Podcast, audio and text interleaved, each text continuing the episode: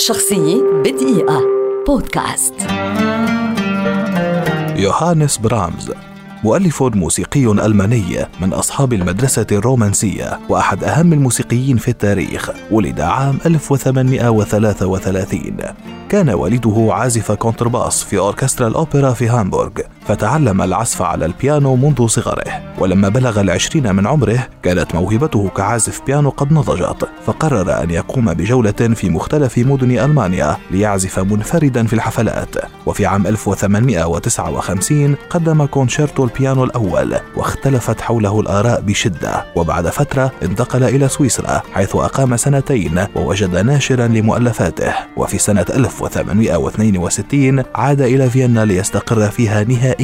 بعد أن قدم الكثير من أعماله وتوطد مركزه الموسيقي.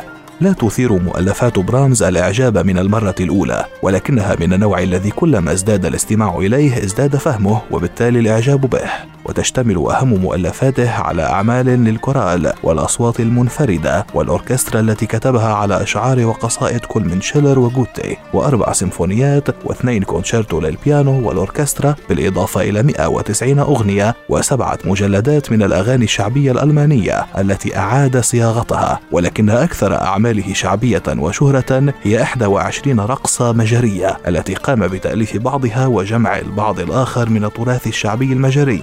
وأشهر تلك الرقصات هي الرقصة الخامسة والرقصة الأولى والثانية وقد استعملت في أفلام الكرتون وأفلام تشارلي تشابلن الصامتة. ولعل أهم ما قيل عن برامز أنه استمرار لبيتهوفن أي أن السيمفونية الأولى لبرامز يمكن اعتبارها السيمفونية العاشرة لبيتهوفن. عام 1897 توفي برامز بعد صراع مرير مع سرطان الكبد تاركا مدرسة موسيقية قائمة بذاتها.